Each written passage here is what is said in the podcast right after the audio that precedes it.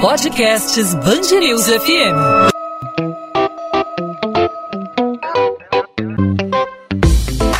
Dois às 20, com Maurício Bastos e Luana Bernardes.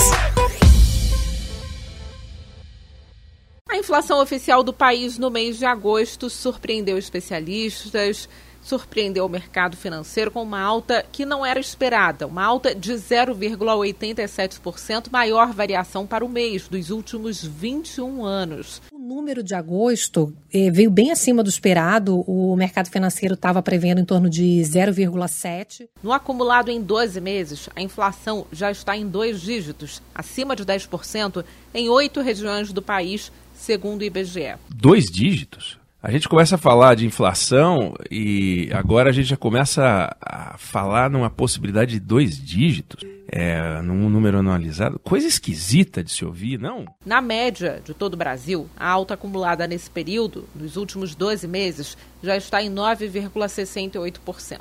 Segmento de transportes, claro, foi o que apresentou maior aumento e impacto no mês por causa da alta de quase 3% dos combustíveis. Gasolina com uma alta de 2,80%, com um maior efeito individual no índice de agosto. O etanol aumentou 4,5% e o gás veicular, que normalmente é a estratégia aí para fugir da alta da gasolina para muitos motoristas, teve aumento também de 2%, assim como o óleo diesel de 1,79%.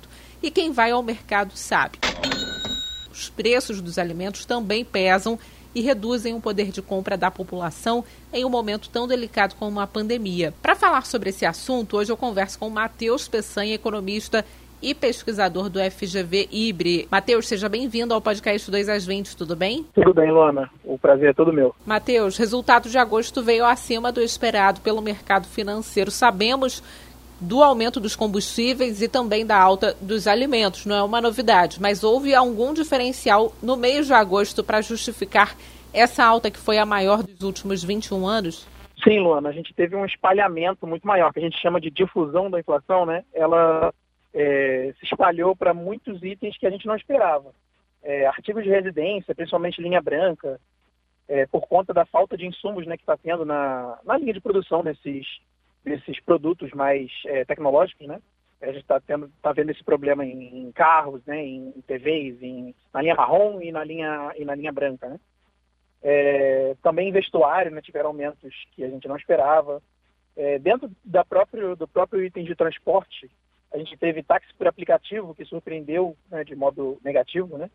É, o álcool e a gasolina também subiram mais do que a gente esperava, né? Então, essa, essa maior difusão da inflação é, surpreendeu bastante. Foi o que foi que deu essa, esse, essa surpresa extra. Né? E esse cenário é, do espalhamento da inflação, ele deve permanecer aí nos próximos meses ou podemos ver em setembro algo, um cenário um pouco melhor? É, ele deve permanecer, é, ele, ele deve talvez desacelerar, mas é, a difusão deve continuar alta, né, com um pouco mais, um pouco menos acelerada, mas ela deve continuar bem espalhada ainda. E com o, o requinte de crueldade, né, dessa nova bandeira tarifária de energia que, que deve ser a tônica no, no mês que vem. Agora, Matheus, com o resultado, o Banco Central deve aumentar os juros mais uma vez para frear aí a inflação. Qual deve ser o impacto no consumo dos brasileiros? E queria que você explicasse também é, essa medida, né, o aumento dos juros para quem é leigo, para quem está é, tentando entender o que vai significar isso no bolso do consumidor brasileiro. É, vai ficar mais caro, principalmente consumo a longo prazo, né? É, além do, da própria linha branca, como eu comentei, né? Tá, tá dando esses surtos aí de inflação, então o preço deles está é, mais caro do que a gente esperava.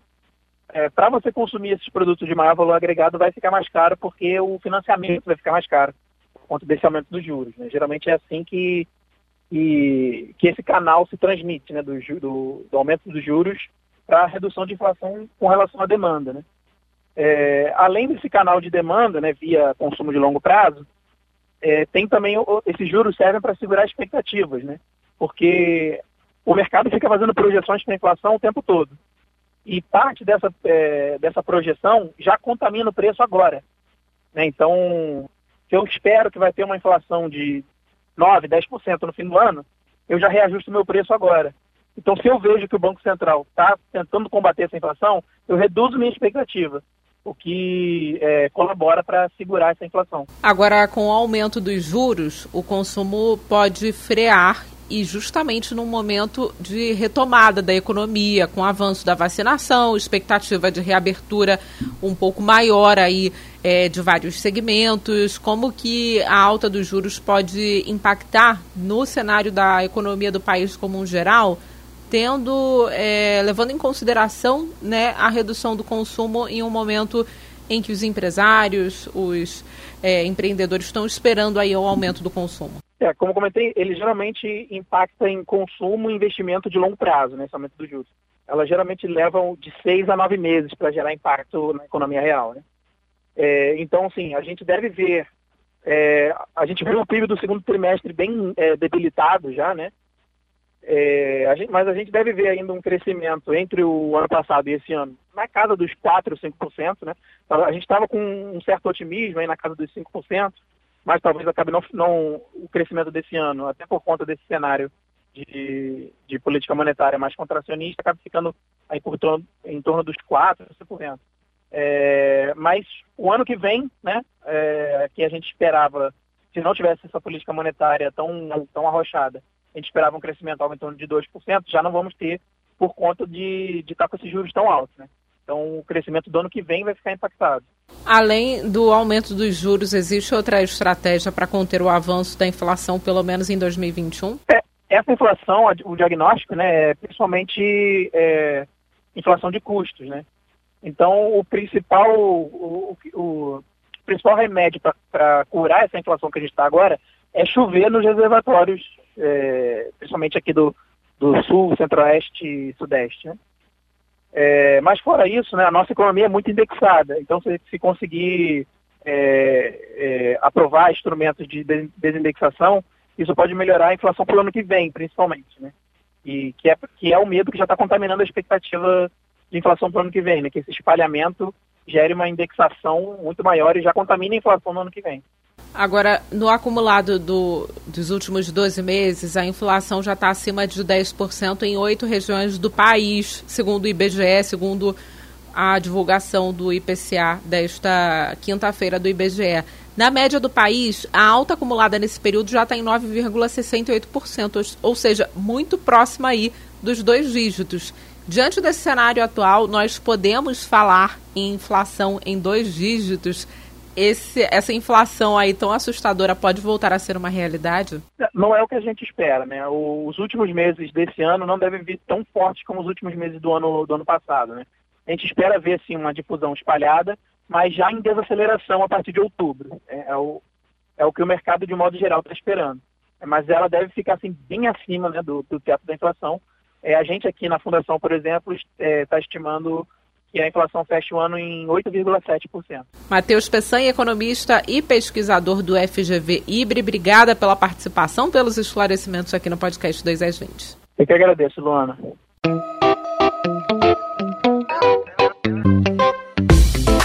Dois às 20, com Maurício Bastos e Luana Bernardes.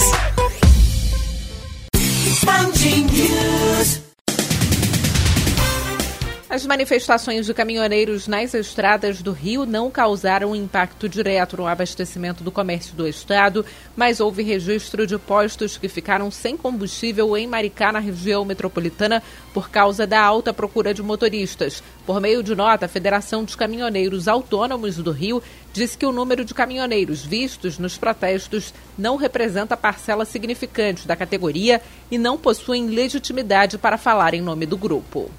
Os casos notificados de síndrome respiratória aguda mantêm estabilidade na tendência de longo e curto prazo em todas as regiões do país. A informação é do novo boletim Infogripe da Fundação Oswaldo Cruz, publicado nesta quinta-feira. O documento também aponta que 11 das 27 unidades da federação apresentam queda na tendência de longo prazo nas últimas seis semanas. Seis estados mostram sinal de crescimento também no longo prazo e nove apresentam estabilidade no longo e também no curto prazo, período das últimas três semanas. O estado do Rio se mantém estável após interromper a tendência de crescimento observada em julho e na primeira quinzena de agosto.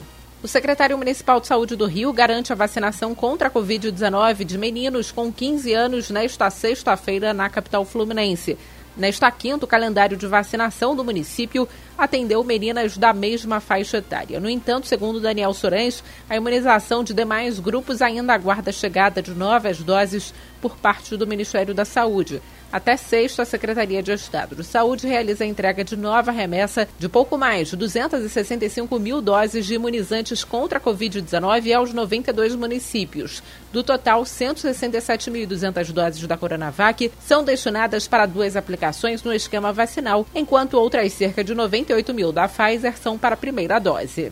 A Pontifícia Universidade Católica do Rio vai exigir comprovante de vacinação contra a Covid-19 para ingresso no campus. Ainda não foi divulgada uma data para retorno das atividades presenciais da instituição.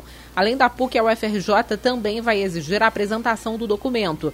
A universidade pretende retomar as atividades práticas presencialmente a partir do dia 16 de novembro. A volta total deve acontecer em abril de 2022. Na capital fluminense, o passaporte da vacina passa a ser exigido para o acesso em alguns estabelecimentos a partir do dia 15 de setembro. Bares e restaurantes não estão inclusos no decreto. 2 às 20. Podcast 2 às 20 vai ficando por aqui. Eu, Luana Bernardes, volto nesta sexta-feira com mais um episódio para você, ouvinte da Band News FM. Até lá você pode entrar em contato comigo pela minha rede social, pelo meu Instagram, Bernardes Luana.